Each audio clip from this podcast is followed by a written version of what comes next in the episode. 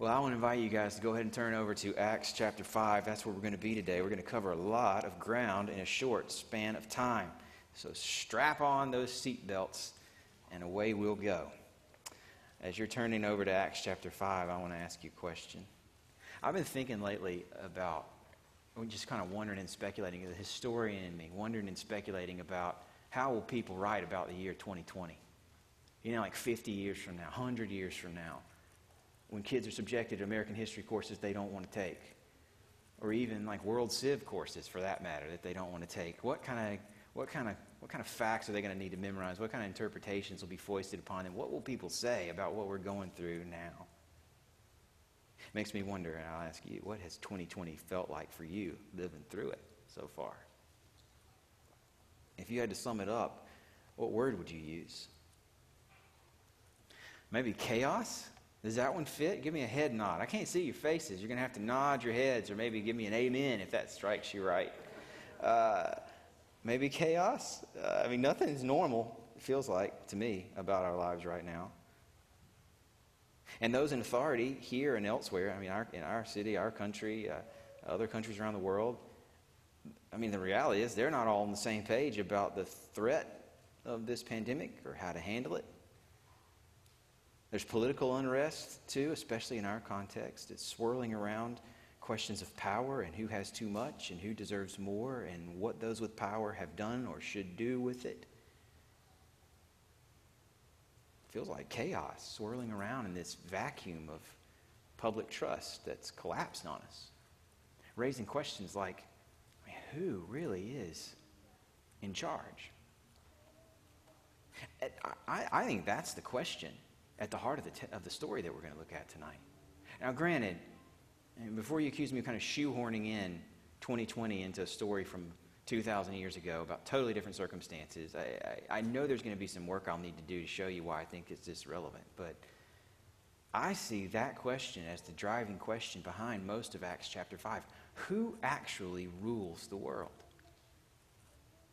The story uh, brings us back to the developing opposition to Christianity that we saw, first of all, in the chapter that we just covered, chapter 4. Now that, now that it's out of the bag, if you will, now that thousands of people are coming to faith, there's a, a wave of, of, of, momentum for the church, and with that wave, uh, just as high as that wave has gone, is a, a rising wave of opposition to what's happening in the life of the church. The first time there was opposition, they, the apostles, a couple of them, got warned and quickly released. This time, they get arrested twice. The notion of killing them comes to the surface for the first time, at least for a moment, and then they're beaten up before they're turned loose. One chapter after this, the first of them will die. The opposition is getting worse. And one of the main reasons for this story main reasons it's recorded for us here out of all the other stories that could be told is that it's meant to equip early Christians to know how to account for opposition, how to account for chaos, how to understand it, where it's coming from, and how to endure it. And, friends, in, in our own way, for our own time, that's what this story does for us too. Our time is different, our place is different, our needs are, at least in some ways, different. But the perspective this story gives on who rules the world is always relevant, and we need it. I want to I want to get at that question, sort of build the tension behind that question by just taking you through the story, which I see unfolding in a couple of a couple of steps, if you will, or themes. The first one I want to highlight for you is the confusion of the religious leaders. Then I want to point you to the confidence of the apostles, the contrast between those two themes confusion for the religious leaders, the confidence for the apostles, before we step back into our time and our place and reflect for a few minutes on, on what we can learn from them. That's where we're heading this morning. I want to begin by reading the first chunk of verses that we're going to cover. And I'm going to ask you to stand with me in honor of God's word as I read from Acts 5, beginning in verse 12. And then I'll go for now through verse 28. This is the word of the Lord.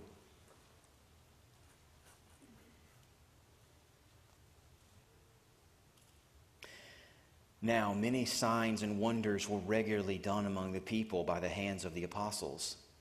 And they were all together in Solomon's portico. None of the rest dared join them, but the people held them in high esteem. And more than ever, believers were added to the Lord, multitudes of both men and women, so that they even carried out the sick into the streets and laid them on cots and mats, that as Peter came by, at least his shadow might fall on some of them. The people also gathered from the towns around Jerusalem, bringing the sick and those afflicted with unclean spirits, and they were all healed. But the high priest rose up, and all who were with him, and that is the party of the Sadducees, and filled with jealousy, they arrested the apostles and put them in the public prison. But during the night, an angel of the Lord opened the prison doors and brought them out and said, Go and stand in the temple and speak to the people all the words of this life. And when they heard this, they entered the temple at daybreak and began to teach. Now, when the high priest came and those who were with him, they called together the council, all the senate of the people of Israel, and sent to the prison to have them brought. But when the officers came, they didn't find them in the prison. So they returned and reported, We found the prison securely locked and the guards standing at the doors, but when we opened them, we found no one inside. Now, when the captain of the temple and the chief priests heard these words, they were greatly perplexed about them wondering what this would come to. And someone came and told them, Look, the men whom you put in prison are standing in the temple and teaching the people. Then the captain with the officers went and brought them, but not by force, for they were afraid of being stoned by the people. And when they had brought them, they set them before the council, and the high priest questioned them, saying, We strictly charged you not to teach in this name. Yet here you have filled Jerusalem with your teaching and you intend to bring this man's blood upon us. This is God's word. You can be seated. I want to show you first the confusion of the religious leaders. We need to see it if we're going to get the main point out of this story. I, I, think this part that we've just read together reads a little bit like a checkers match. We played a little more checkers lately at, in my home, and you know how in, in checkers, like you're calibrating your moves based on your opponent's moves. One will move, then another moves to, to balance it, to check it. Another will move, another will try to put him into a trap and, and, and, fight for advantage, move by move by move. And that's kind of the way this story plays out, both in what I've already read and what we'll read a little bit later. You've got moves by God through his Spirit in the apostles, asserting power. Then you've got a counter move by religious leaders who aren't cool with what's going on, followed by a counter move by, by God who sets them free after they've been thrown into prison, followed by you know, another arrest for the apostles. And it'll go like this, back and forth. I think the way that Luke is even telling this story is trying to draw us to the central question behind it Who's actually in charge here? And we'll have to see how the story plays out to get our answer. You may remember that, that some of the apostles had recently been arrested and they'd been warned to stop what they're doing their first move after they get released is to go to their friends and to pray for boldness to disobey that command. And here we see their prayer answered. They go right back into the temple. This starts in verse 12. And all of them are meeting together when they, when they go to Solomon's portico. And more than ever, believers are added to the Lord. So there's the move over to you, religious leaders. Then verse 17 shows us the high priest and all the Sadducees were filled with jealousy. It isn't tough to know why they would be. It isn't tough, in other words, to see what made them jealous. The crowds were now following these men. They want that influence for themselves. They see this as a power struggle, plain and simple, and that's how they'd seen Jesus too. John's gospel t- tells us in John chapter 11 that at one point the chief priests and the Pharisees gathered the council, same council presumably as what's gathered here, and said, What are we to do? This time about Jesus. For this man performs many signs, just like these right here. If we let him go on like this, everyone will believe in him. And the Romans will come and take away both our place and our nation. They're jealous because they want power. They see these men as a threat to their power, and they're trying to squash them. So the move they make is a power move. Throw them into public prison. Over to you. Next move. So, verse 19. The apostles are in the prison. They're sitting there with no other move on their own to make. They have no revolutionary power, no weapons, no training, nothing to do. But during the night, verse 19 says, an angel of the Lord opened the prison doors, brought them out, and said, I paraphrase here. Go do exactly what they told you not to, just like I've told you to. Go speak to the people all the words of this life. And that's exactly what they do. And that, friends, is where the confusion of these religious leaders comes into the surface. At first, their confusion is about how these guys got out. They send for them for their trial. They want to go ahead and have this trial in public, just like they'd done the last time. It's the next day. But their messenger, who goes to get them, can't find them anywhere. The doors of the prison are still locked. Verse 24 says that when they heard it, the captain and chief priests were greatly perplexed about them. Yeah, yeah, you think they'd be perplexed? They're wondering what this would come to. Yeah, I guess they probably were. Where did these guys go? The confusion that they have about how their power move got matched and mastered is nothing compared to the confusion about the apostles' resilience in preaching about Jesus. Repeatedly now, they've gone and done exactly what the chief priests told them not to. I think it matters that when the, the high priest questioned the apostles this next time, when, when, when someone goes out, finds them preaching in the temple, brings them back in without using any force, they're happy to come back and talk to him again. The first question out of the high priest's mouth is not, How'd you get out of that prison with those locked doors? The first thing he wants to know, because the thing he's really most confused about is, How did you have the audacity to disobey me? Verse 28. We strictly charged you not to teach in this name, yet here you've filled your Jerusalem with your teaching. Translation We told you not to teach. We let you off with a warning, and here you've gone and done it anyway. Why? What are you thinking? His confusion is the subtext here. And it's something we need to recognize and learn well from this story. What we need to see is that these religious leaders are motivated by power, so they naturally assume that that's what everybody else is motivated by too. If the apostles cared most about power, if what they were really doing out there was trying to, to trying to gin up for themselves a, a movement, a platform for influence and maybe wealth, if that's what they were trying to do through their ministry in the temple, they wouldn't have gone out and disobeyed like this. They would have seen that they don't have power to match the power of these religious leaders. They would have seen that the game is up. Maybe they had the thrill of influence for a little while, the platform their ministry had given them, but they would have quit while they were ahead and escaped with their lives intact. That's what they would have done. See, the religious leaders think that this is a power struggle between themselves and the apostles. They've made their point. They have the bigger guns, metaphorically. So why haven't these apostles given up yet? Don't you know when you're beaten? The same love for power that drove them to jealousy now drives them to confusion. The reality is that if what you care about most is power and influence, then prison, the possibility of death, would be a huge disincentive to you. But if you don't mind getting arrested, well, that just shows that something other than power must be on your heart. And that leads us to the confidence of the apostles. The religious leaders are confused. They don't understand why these apostles seem to be playing a different game than they are. Why aren't you following the rules? Why can't you recognize you're beaten? Why do you keep going out and disobeying us? I want to pick back up in verse 29 of Acts chapter 5. Here, Peter answers on behalf of the apostles. But Peter and the apostles answered, we must obey God rather than men. The God of our fathers raised Jesus, whom you killed by hanging him on a tree. God exalted him at his right hand as leader and Savior to give repentance to Israel and forgiveness of sins. And we are witnesses to these things, and so is the Holy Spirit, whom God has given to those who obey him.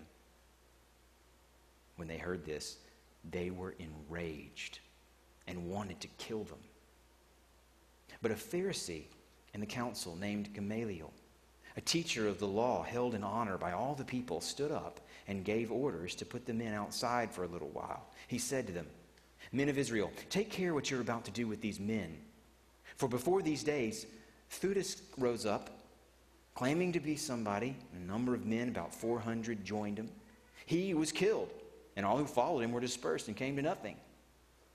After him, Judas the Galilean rose up in the days of the census and drew away some of the people after him. He too perished, and all who followed him were scattered. So, in the present case, I tell you, keep away from these men, let them alone. For if this plan or this undertaking is of man, it will fail. But if it is of God, you will not be able to overthrow them. You might even be found opposing God. So they took his advice, and when they called in the apostles, they beat them and charged them not to speak in the name of Jesus and let them go. Then they left the presence of the council, rejoicing that they were counted worthy to suffer dishonor for the name. And every day in the temple and from house to house, they did not cease teaching and preaching that the Christ is Jesus. Peter's message in verse 29 simply repeats the things that he's been saying all along. In fact, he touches exactly the points that they told him to stop talking about. He's teaching the name or the authority of Jesus, who's been seated on the throne of heaven. And he's teaching that they were the ones who killed him. He's teaching that God has raised the one that they crushed, just like they told him not to do. He just keeps coming right back to it. And the first line out of his mouth shows you why. It shows you what's really going on in this struggle we must obey God rather than men. See, see, the apostles, they don't want power. They don't want power because they're already cool with who's got it. The struggle isn't between these leaders and the apostles. The apostles get that, the leaders don't. They see that the struggle, such as it is, is between these leaders and God, who has set his son on the throne already. The confidence of the apostles comes from the fact that they're simply obeying the one who rules. It's just real straightforward for them. This is what the leaders have failed to see. These apostles are not like them. They are driven not by a lust for a power that they don't yet have, but by the possession of a hope that is already theirs. You can't crush hope like this, not with prison bars and the threat of death. They know who rules the world. They were witnesses of his resurrection and his ascension. See, the answer to how they got out of prison and to why they keep on teaching is exactly the same. Jesus rules the world. The same authority that opened those locked doors for them has told them to go right back out in the temple and to tell everybody about this life. So they're just going to obey. And the opposition does absolutely nothing to shake their confidence. Why? What's a confidence like this based on? How could we get confidence like this? Well, friends, their, their confidence came partly from what they witnessed. That's what the text tells us. In the, the end of Peter's, of, of Peter's little speech, he says, We were witnesses to these things, specifically Jesus killing, Jesus rising, and Jesus' ascension to the throne of heaven. They had seen all that they needed to see. That's why they were confident. And we can share some of their confidence by paying close attention to the record that they left us, a record that you can find in history of the resurrection of Jesus. Friends, it really happened. It's not just a, a, a religious ideal, it isn't just a nice idea. It's something that you can study for yourself by reading the historical record. And I'd be happy to point you towards books that can, that can give you some interesting things to chew on on that front if, you, if you're interested. I want to, though, point you to another source of confidence, another way we could share the confidence that the apostles have about who rules the world, that they didn't actually even have access to at this time, but that this religious leader, Gamaliel, puts right in front of us without even meaning to. Did you notice that roundabout, unintentional but helpful setup that Gamaliel gives? It, it, he's not exactly taking the claims of the apostles seriously. It's not like he goes point for point with Peter to argue back and forth about whether or not Jesus really did die and really did rise and really did go to the throne of heaven. He's, he's setting that aside. But he does recognize their claim that underneath that dispute about what really happened to Jesus is a claim that God is in this Gamaliel gets it. And he knows that there's one way to tell. If God's in it, it'll last. If he's not in it, it won't. He cites a couple famous uh, uh, protesters uh, uh, of, of Rome's authority over Israel that, that are from their somewhat recent past. Guys who raised up a, a, an army and, and, and tried to push back on some of the policies that were imposed on them. They were killed. And when the leader goes down, the movement has collapsed with them. So what Gamaliel says is, let's just see what happens here. Back off. Don't challenge these guys directly. Let it fizzle. Because everybody knows that, that, that crucified leaders don't really come back from the dead. How long can they keep this up, really? He didn't mean to do this, but he put in front of us a test for the authenticity of Christianity that can't stand on its own, but that still matters. And I would encourage you to reflect on it. Luke takes this test seriously. There's a reason he puts it here. Basically, the rest of the book of Acts is him showing that God is in this. It does keep spreading. You can't keep them down. Every now and then he stops and sums up the story so far, and it's always with a phrase like, and the word spread, and the word spread, and the word spread. And the final word on the whole book in Acts 29, or in Acts 28, the very last verses of Acts 28, you got Paul in Rome, in prison, waiting for his trial and eventually his execution. And the way that that is summed up by Luke's story is he kept welcoming anybody who wanted to come to him and he would proclaim to them the kingdom of God, and he would tell them about the Lord Jesus Christ. And he did so with all boldness and without hindrance. In other words, even in Rome, waiting for death, the word keeps spreading, and they can't stop it. There is a confidence for us in the fact that the church has been so resilient for so long. Friends, let's just take out for a second the long medieval period where there was state support for the church. Let's just set that aside and say, okay, there was a lot of other reasons that maybe the church could have thrived with that kind of power behind it. Let's just talk about the first 300 years of the history of the church and the last 100 years of the history of Christianity. In the first 300 years of, of the church's history, Christians had no state support. They faced fierce and often deadly opposition. We're about to read about some of that later in our series in Acts. Their belief system was completely off the map and distasteful at the time. Nobody was looking for what they were selling. About bodies that resurrect. You want to get out of that body, you don't want to keep it forever. Their early converts tended to be poor and marginal, not the elite influencers, not the kind of people that most uh, would want to associate with. And they began, their movement began in an off the beaten path cultural backwater on the margins of the Roman Empire. Nobody cared what was going on over in Judea. Yet by the fourth century, historians estimate millions of Christians across the Roman Empire, all of whom joined without a gun to their heads, without a sword to their, sword to their throat, with no conquest whatsoever, and no institutional backing. How do you explain that?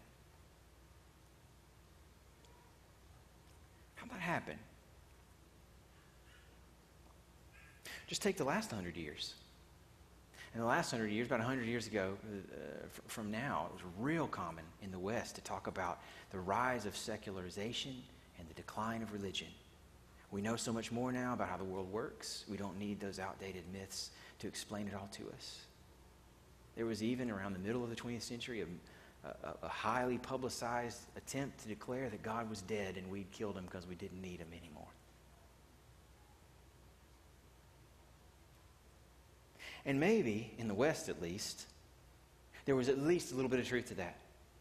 Christianity is not the influence it once was here or in Western Europe. But, friends, we are but a fraction of the work that God is doing around the world. And there have never been more Christians than there are now.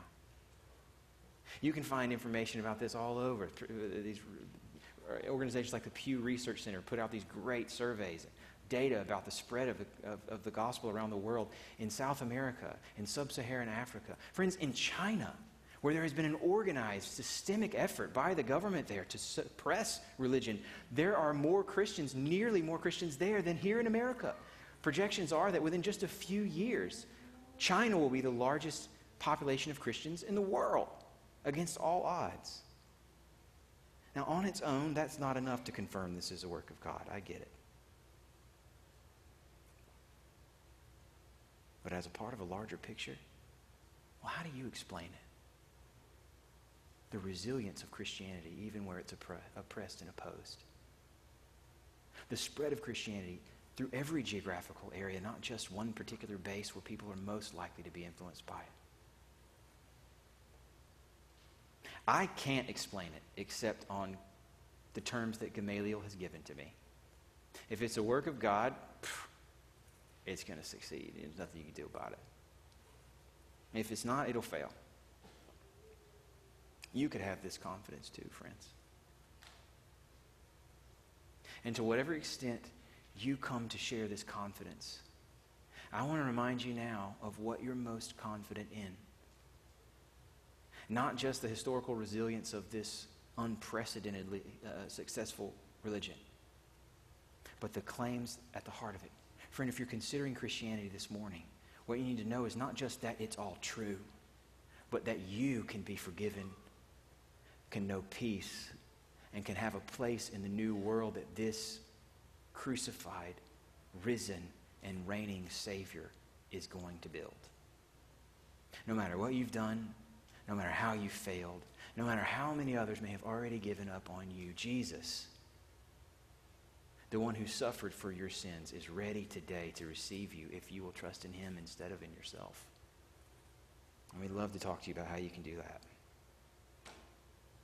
Now, our time is gone. So I want to finish by showing you just two things about the apostles' response that I want you to go out with. If you do come to share their confidence that it's Jesus who rules the world,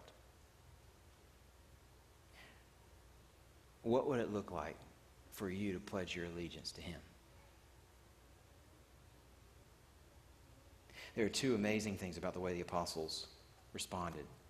One of them is simple and straightforward, the other one is unexpected and just so powerful because Jesus rules the world. Two responses that they model for us. First, we obey, no matter what.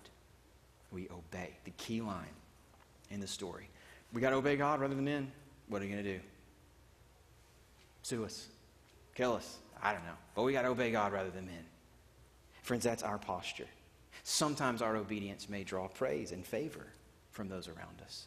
Sometimes it may draw punishment and pain. We ought to expect the same range of responses and not get too worked up over which one we're getting from the world. We need to keep our focus on the King. What matters is not the rising and falling of our prospects in light of what we can see. Oh, it's so easy to focus there, isn't it? To just watch the headlines and watch the Twitter likes and whatever else. Can you like on Twitter? I don't even know. You guys know what I mean, though. To, to track the prospects of our movement, if you will, based on the response it's getting from people around us. That's not what we need to do. Focus not there, focus on the king. What does the king say? What does the one who opened our prison doors and set us free tell us to do with the freedom that he has given us? We focus on him and then we obey. And we trust him who rules the world with all the other stuff going on around us. Sometimes that'll come with blessing, sometimes that'll come with pain and rejection, but our focus is on what He said, and that's enough. Are there areas of your life where you're holding back from obeying Jesus because you fear how others will react? Maybe, friend, you need to be pushed beyond self protection. Are there areas of your life where you're pursuing an agenda that you've set for yourself that others may be set before you? The needs or desires or the interests of a community other than this community of those who worship and serve this king? If so, maybe you need to be pulled back from self promotion. Because if Jesus rules the world, we obey no matter what. And because Jesus rules the world, not only do we obey, we rejoice. This is the surprising one. They take Gamaliel's counsel and they turn the apostles loose, but only after they've beaten them. with a whip and a beating that had claimed many lives of other men before them. They leave tattered and bleeding in pain I certainly can't imagine. And verse 41 says that they left the presence of the council rejoicing. Because Jesus rules the world, we rejoice no matter what. It's easy to imagine them rejoicing when his power opened their prison doors. Surely they did. But now they're rejoicing in their pain. Why? Because they knew that if his power can open prison doors that easily, when he doesn't open those doors, it must be for good reason. Either way, he rules the world, and his good work just keeps on going. Part of the good news that Peter has shared with us is that Jesus is leader and Savior. Power belongs to Him, not to us. He has not given us a power and then turned us loose to make the best of it that we can. He holds it for Himself, and that is wonderfully good news for us. Sometimes He uses His power in a way that visibly sets us free. Other times, He uses His power to bring suffering into our lives. But the good news is that He has all power to accomplish His plans, which are always good and right, even when they hurt. Another way to put this is that our joy in life is not tied to experience, but to hope, just like theirs was. A hope that's based entirely on His rule. And maybe you're not facing some sort of persecution like they were. But I'd say 2020 has brought you to the point where you need to hear this again, don't you? He rules the world. We obey and we rejoice no matter what. Father, we pray that you would give us, through your word, renewed courage, confidence, and joy in trusting the promise of your kingdom and obeying the commands of its king. We ask you to do this in us because we know on our own we are weak and we are fearful and we will not last. Thank you for the one who intercedes for us and for the Spirit who is given to spread this confidence throughout all of our lives. We trust it all to you. In Jesus' name, amen.